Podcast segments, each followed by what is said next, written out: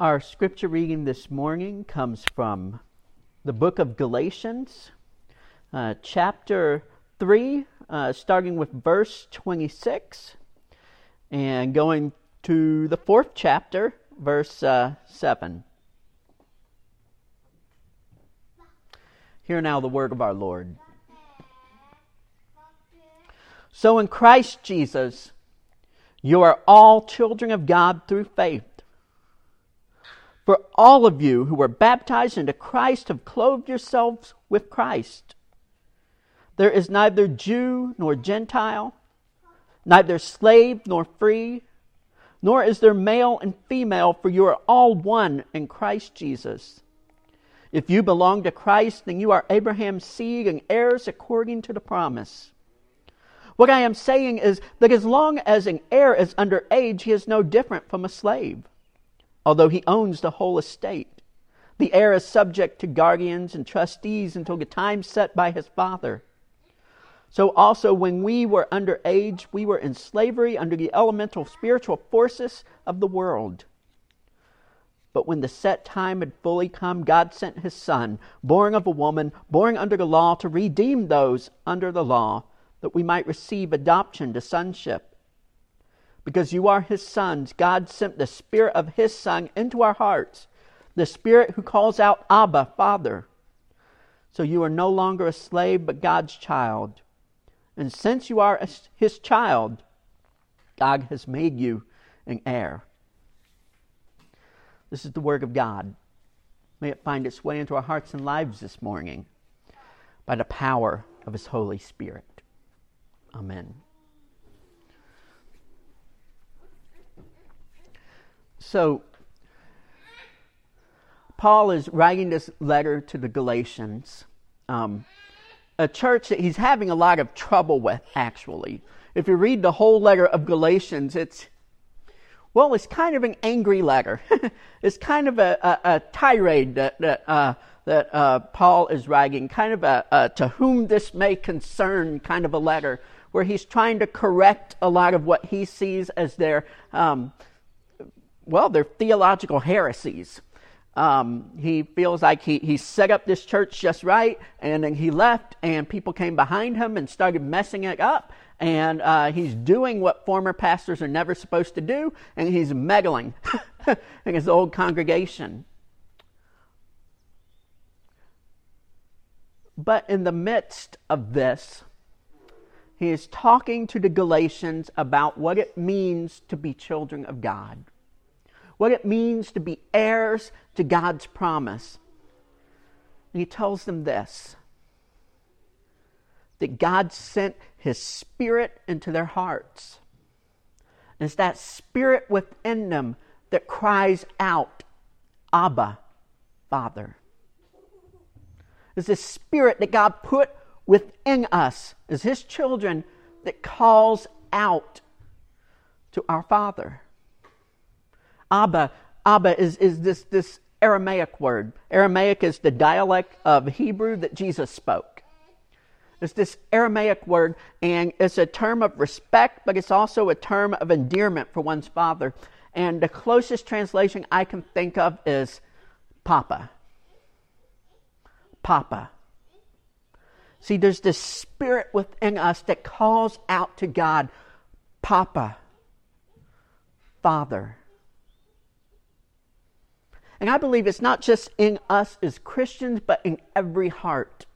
It's this, this prevenient work that the Spirit is doing within every heart that calls out their Heavenly Father.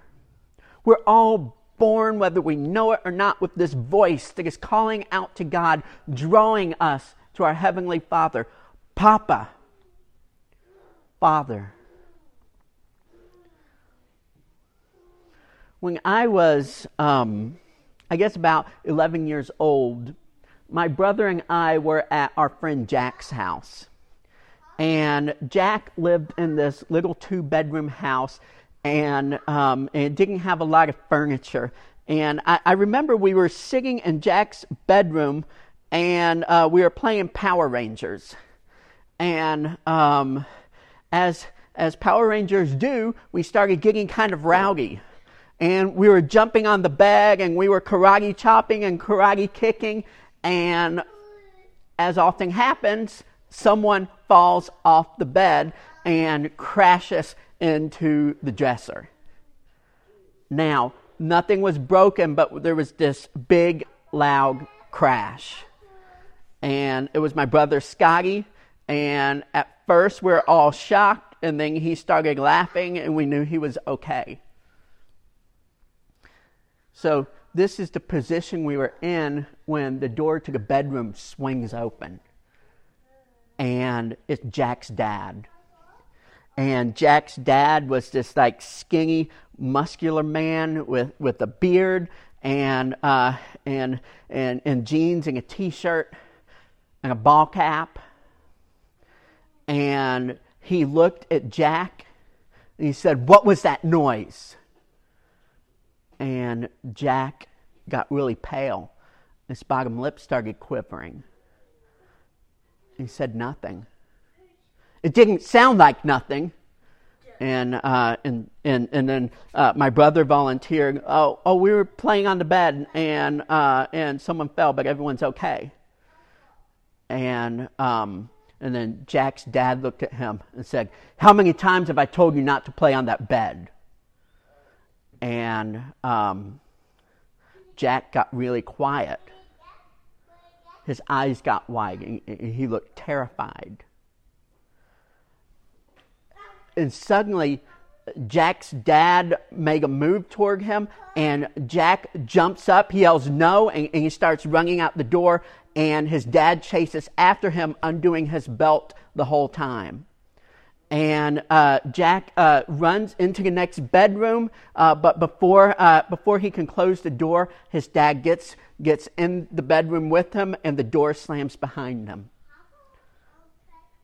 And all my brother and I can hear is is the deep voice shouting, the high voice screaming, the the sound of the leather belt on flesh and a lot of thumping and thrashing. After what seemed like an eternity, Jack emerged from the room. His face was red. He had tears going down each cheek. And he told us, You all have to go home now. So my brother and I walked home. We were too young to understand what we had witnessed. But our parents asked us why we were so home, home so early, and we told them what had happened, and that was the last time we were ever allowed to play at Jack's house. I say this because I wonder sometimes how a boy like Jack, when he grows up, how he sees his heavenly father.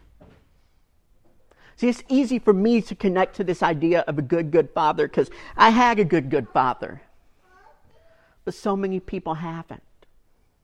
And so I wonder if when they picture their heavenly father, they picture uh, the, the angry man in the next room with the volcanic temper who anything could set him off and just, just, just keep your voice down. And then I want I think about my other friends I had growing up who didn't even have a father who was around. Who uh, who that father was just the shadow was always hanging over the family, but he was gone. He was absent. Maybe they were being raised by their grandparents, or I, I can remember a friend I would go spend a night at his house, and uh, and it was just him and his mother, and sometimes his mother's boyfriend. And it seemed so awkward, and yet it was normal for him. And so some people view view their heavenly Father as, as this angry Father with this with this volcanic temper who who's uh, who who wants to smite his children, and then some some people view God as this absent Father.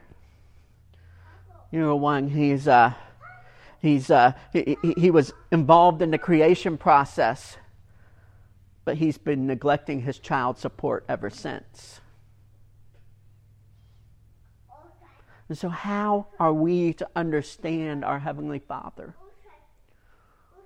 What is God like? What is our Heavenly Father like?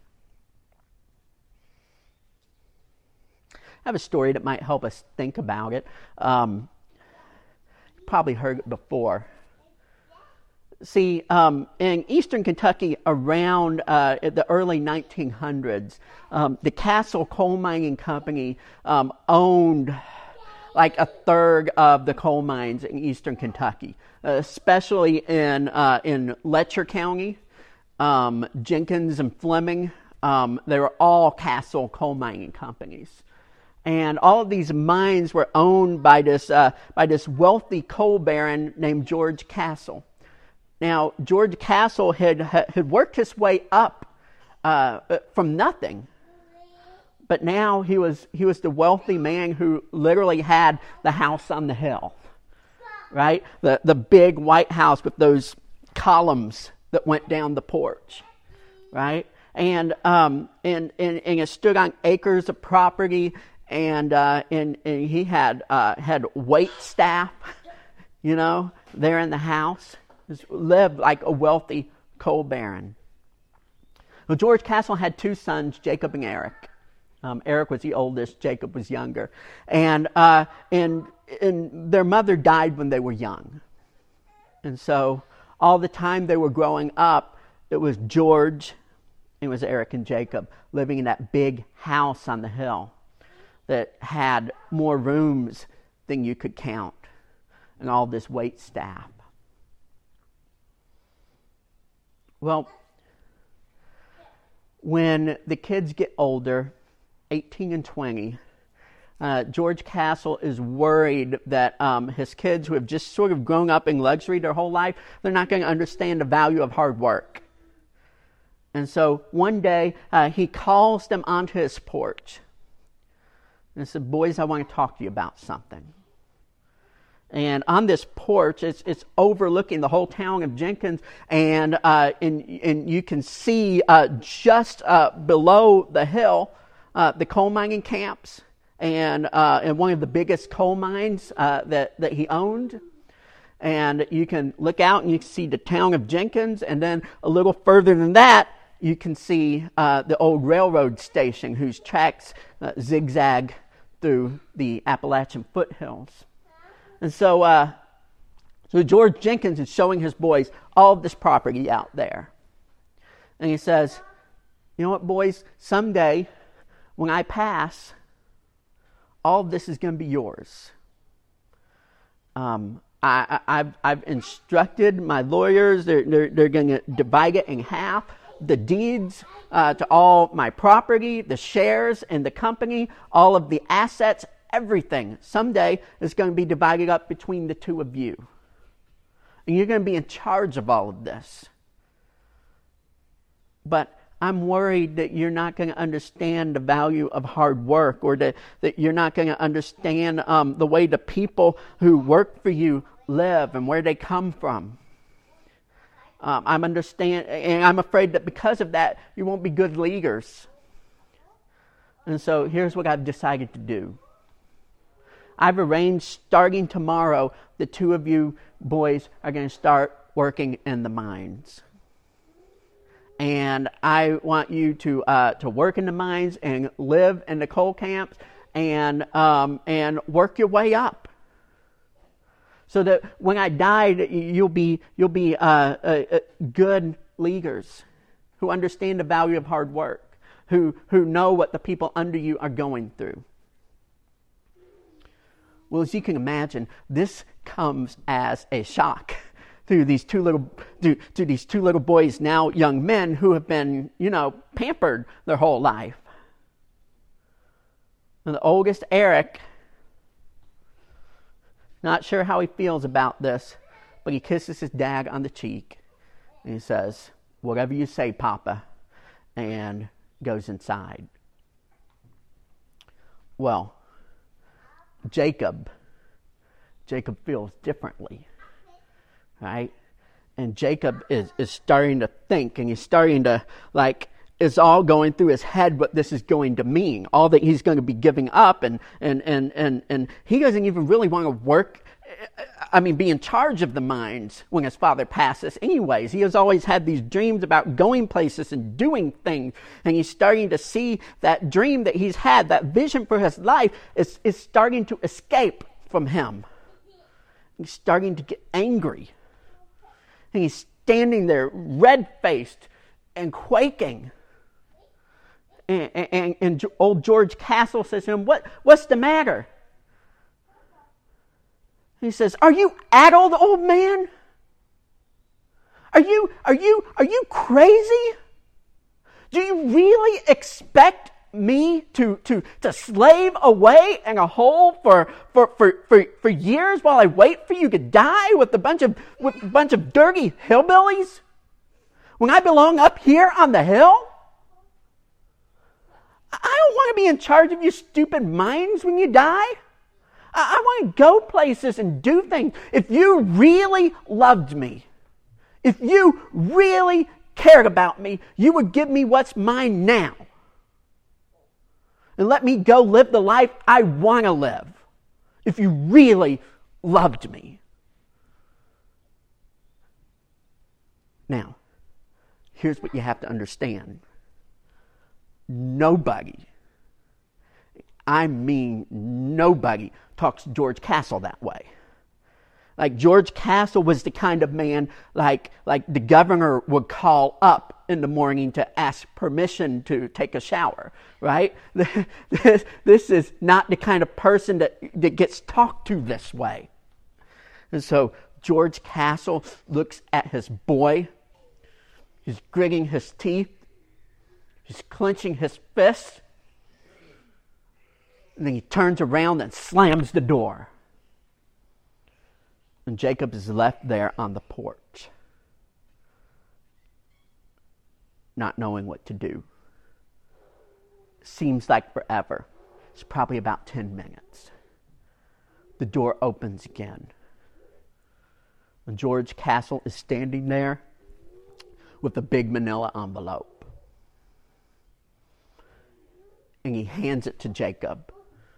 And he opens the envelope, and it's all there half the deeds to half the property, half the assets, half the shares in the company, and, and, and checks for half the money in the bank. It's all there. And he looks at his son and says, This is the result of years of saving and hard work spend it wisely. In that moment, holding that envelope, Jacob despised his father. And he said, This is the last you will ever see of me, old man. And George Castle watched on his porch down the road as, as his son became a speck and then he was gone. Later, he was, he was sitting at the table with his, uh, with his son Eric, and uh, he, ter- he heard a train whistle. And he knew that was Jacob leaving forever. Now, Jacob gets on that train and, uh, and goes up north, and he winds up, and of all places, Cincinnati, Ohio. Now, here's what you have to understand. Uh, you don't think of Cincinnati, Ohio as being necessarily a happening place right now, although it's probably more happening than Rhino, Virginia, right? But this was like the mid to late, like roaring 20s, okay? And Cincinnati was a happening tr- place because of all the trade going on on the Ohio River. This was a place with tall buildings and with, with, with jazz clubs and, uh, and wild parties. And uh, so, uh, so Jacob was spending his time in, uh, in Cincinnati, Ohio, and he was just blowing through that money, right? He, he was on the riverboats gambling. Um, he was uh, going to all those uh, those speakeasies and uh, and um, enjoying a little speakeasy, right? And uh, and of course he was uh, wooing loose women and just uh, all that he could he, he could he could think of to spend his money on. And and of course, when you're spending high, you're making all kinds of friends, right? And, uh, he's got these collection of friends around him, and some of them are like are like wealthy wealthy upper crust, and um, and he's starting to blow through his money. And in a couple of years, like he's blown through assets. He sold off the deeds to the company. He's blown through that, and uh, and and then he's he's blown through the cash a long time ago, and so all he's got less left are uh, are these stocks to the Castle Coal Mining Company, and uh, and his friends all convince him, hey uh, hey, you should sell that and, and you should invest in, in these high yield, high return stocks. And, uh, and, and so, uh, so he lets some of his friends talk him into that stuff. And um, he's living large off that money. Well, I mean, you know how the story goes. October 29th, 1929, Black Tuesday the stock market crashes. Overnight, Jacob Castle goes from, from living large and having everything he's ever dreamed to being destitute. Meanwhile, Eric Castle, the older brother, has been working his way up. He's starting in the mines just like his, his, his dad arranged him to, and he quickly distinguished himself. In a couple of years, uh, uh, he was a manager of that coal mine. And, uh, and, and, he worked hard, and by the sweat of his brow, uh, you know, he was building up a life for himself. The only thing is that he hardly saw his dad anymore because he kept so busy. He was working so hard down there in the mines and, and, and, and, and running it. And because his dad hardly came out of the house and hardly came down the hill. So he rarely saw his dad anymore. But uh, sometimes in the late afternoon, uh, he, he would go out and, uh, and, and, and he, would, uh, he, would, he would see up on the, uh, the old castle house. Uh, the people in town sometimes they just call it the castle.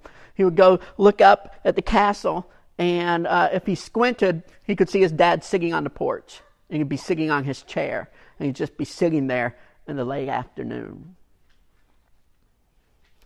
Now, Eric Castle didn't know that his brother was homeless. But if he did, he wouldn't have cared. Right? His brother was dead to him. You know older brothers, right? Well, Jacob Castle was homeless. And he was friendless too. Right? All those people that had gathered around him when he had money, suddenly they had evaporated into thin air. And uh, Jacob uh, was uh, like everyone in the Great Depression. He was he was looking for a job. The only thing is he had lived in, in the castle house his whole life, and he didn't have any skills and he didn't have any muscles. And there was nothing he could really offer. And so he faced rejection after rejection. And after about a year of this, he really stopped looking. Because he, he had gotten kind of used to being homeless. Right? He found this, uh, this, uh, this basement in one, of the, in one of the city buildings that he could squat in most nights. And, uh, and, and he had sort of located where all the free meals were. But as the Depression wore on, one by one, those free meal places began to get closed down. And eventually, uh, he was chased out of that basement and uh, he wound up living with a bunch of other homeless people um, in little Hooverville shacks down by the river. One day, Jacob is in this dark damp alley. It's raining. Uh, it's out behind a restaurant, and it's rummaging. He's rummaging through the trash because it's been a couple days since he's eaten. So he's got that hunger headache, and he's got these pangs in his stomach, and he's having trouble thinking. He feels really weak, and so he's just rummaging through the trash, and he finds wrapped up in a newspaper this this slab of ribs that's half eaten. But because it's been wrapped up in this newspaper, it's the only food the maggots haven't got to. And it's cold, but he eats it. One by one, taking the bones, chewing the meat off, and then throwing the bones away. And when he's done, he's left with the newspaper. And he looks down at it, and he sees an ad for the Castle Coal Mining Company. And that, friends, that is the exact moment that Jacob Castle came to his senses. Right? And he started thinking to himself, the people that work in my dad's coal mines, that, that live in that coal camp, I mean, their life's not great, but at least they have food to eat. At least they have, at least they have a roof over their head. And he pictures his daddy. He can picture how angry he is, he was, or, or probably is, right? And, and, he just knows, oh, there's no way I can go back to him. Right? There's no way he'll take me back in after what I did and what I've said, and I don't have a, have a penny of his money to show, and, and he can be so angry. But he realizes he doesn't have any other choice. And so uh, he hops on a boxcar and a train headed south. And the whole time he's in that boxcar, he's sort of rehearsing the speech, what he's going to say. He's going to say, say, Father, I know I can never be forgiven. I, I, I know that, that, that, that, what I did to you, um, it was wrong, it, it, it, was stupid, and, and, and, and I know I can never be forgiven, and I'm not asking to be taken into your house, and I'm not asking to, to be your son again. I, I just wonder if, if you have enough mercy, just enough, enough compassion, just to, just to let me live in your coal camp and, and, and to, to, to, to work as one of the miners in your coal mine. Just do that so I can have food to eat, and, and, and I'll never darken your door again.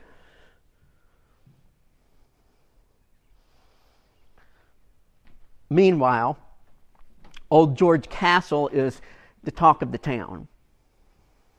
See, he hardly ever leaves the house anymore, and, and the townspeople have sort of taken to gossiping about him. You know, uh, he thinks he's too good to be down here with the common folk just stays in his house on the hill. And then they gossip about, they gossip about his son, right? Um, you heard old, you heard Jacob Castle went to went to Cincinnati and, and blew half of the castle fortune on God knows what with who knows who, right? But the thing is, is George Castle has got himself into this routine See, every day at 2 o'clock, he hears the train whistle blow. And every day at 2 o'clock, when he hears that train whistle blow, he goes out on his porch and he sits down in his chair. And he waits until dinner. In case this is the day his boy gets off the train and comes home every day. He hears the train whistle blow at 2 o'clock, and he gets in his chair and he sits there until dinner, waiting. Then, about dinner time, he says, Well, I guess he's not coming today, and he goes about his life. He does that every day, without fail, 2 o'clock to dinner time. Well, this particular day, it's about 3 o'clock. He's uh, sitting in his chair and he notices a speck down the road. Now he thinks to himself, I've been fooled too many times before, it's probably a mailman. But as the speck gets a little closer, he can make it out better, and he knows it's not the mailman. um, frankly, uh, if someone looked pretty bedraggled, it's probably it's probably um, uh, some homeless person or some poor person who's coming up to the house on the hill and is going to ask for a handout. But as as the uh, bedraggled speck approaches and gets closer, now it's different, mind you. Like he, he looks bonier, looks older, his features are worn, he's got this beard he never had before. But as soon as he can make out the face, he knows who it is. That's my boy. And George Castle takes off running, right? He doesn't even think about it. He, he just uh, sort of hops over the porch and he takes off running, right? And he's running down the road. Now, the whole time, Jacob Castle is, uh, uh, he's, he's coming down the road and, and, he's kind of rehearsing his speech. He's kind of thinking through what he's going to say. Uh, uh, Father, I, I, I, know that um, I, I, what I did can never be forgiven, and I don't deserve to be your son, and I, am not asking for that. Um, I, am just, uh, uh, I'll never darken your door again. Please just let me work into minds, right? He's, he's, he's working up his courage because when, when he gets to the porch, he's going to have to get on his knees and he's going to have to say this. And as he's, as he's sort of rehearsing, and then he looks up and he sees his father. And he looks into old George Castle's eyes and he doesn't know what he's going to do. Right? And he flinches for a second. Is he going to smack me? What, what's going to happen? And so he starts his speech. Father, uh, what I was going to say is uh, what, what I, the thing I did, I know I can't forgive. No, I, I mean, I know you can't forgive. Whoa! And suddenly he's up in the air. And his father's got his arms wrapped around him and, and he's just hugging him up in the air, swinging him back and forth. And he says, My boy, my boy, I thought you were gone forever. I thought I thought you were you you were dead out there when I didn't hear from you, and here you are. You're back and, and, and, he's, he's taking his boy down the road and uh, to all the wait staff, all the servants, he's saying, My son's back, my son's back. Look, my boy, Jacob, he's here. And, and he says, Okay, all right, uh, uh, get this boy a shower. All right, get him a fresh set of clothes. We are having a party tonight. All right, we're to put out the best lights, put out the, the best the best china. We are uh, uh, oh oh that that that banjo fiddle band, get them in here um, uh, the, the honey baked ham. We need the honey baked ham, like, like the good one, the one that's been aging. We age honey baked hams in Kentucky. It's a thing, right? Uh, get that out. Hot browns. We're making hot browns. All right. We're going to have hot browns and, uh, and the bourbon. No, not that bourbon. The one down in the basement. The, you know, grandpa's bourbon. All right. Uh, get that out. And, uh, and he's so excited. Now, Eric Castle is coming to the end of a hard day's work. Uh, he's down in the coal camps. Uh, he's washing the coal dust off, and he hears music. And at first, he thinks maybe it's it's someone a couple houses down, maybe some people they're they're they're picking a little bit, but you know that sounds like a band and it sounds like it's coming from far away. And so he, he leaves his house, and sure enough, he looks up on the hill at the old castle house. Every light is on. Um, there's, a, there's, there's a huge crowd streaming into the doors, and he hears all of this music. And he thinks to himself, Dad hasn't come out of that house for years, and now he's having a party and, and, and didn't even mention it to me? And so he decides uh, to go up there and, and, check it out, see what's going on. And as he gets close, um, one of the members of the wait staff, one of the servants, is coming out of the house, and they, they said, Great news! Your brother Jacob, he's home. We're having a party. We're celebrating. Now, Eric does not take this the way we think he should, right? Suddenly he gets upset. Just, just standing there, frozen in his tracks in the road, just gritting his teeth a little bit. And he fumes and he fumes and he thinks for a second.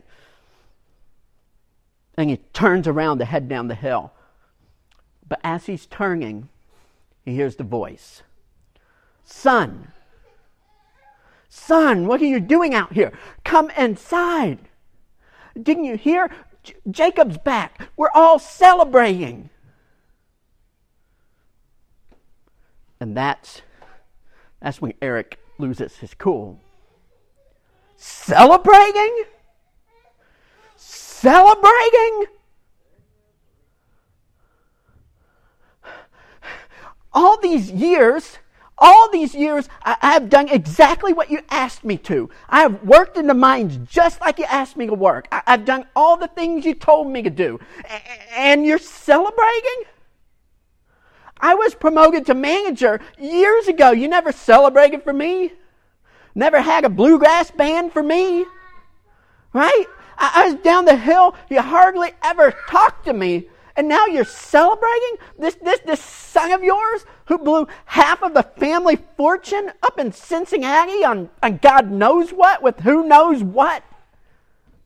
He comes waltzing back, he comes trotting back, and you're celebrating?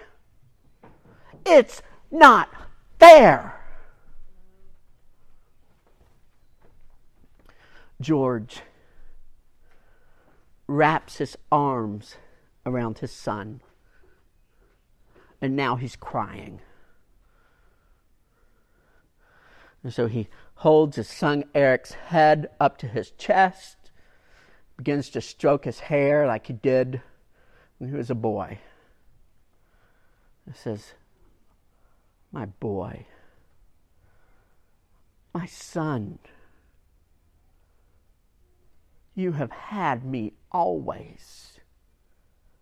Everything I have is yours.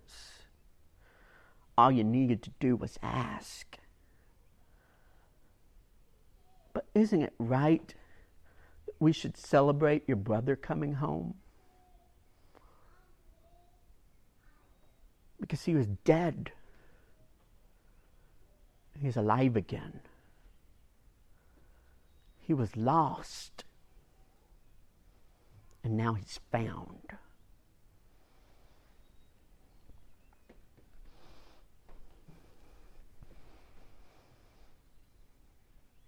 Heard that story before?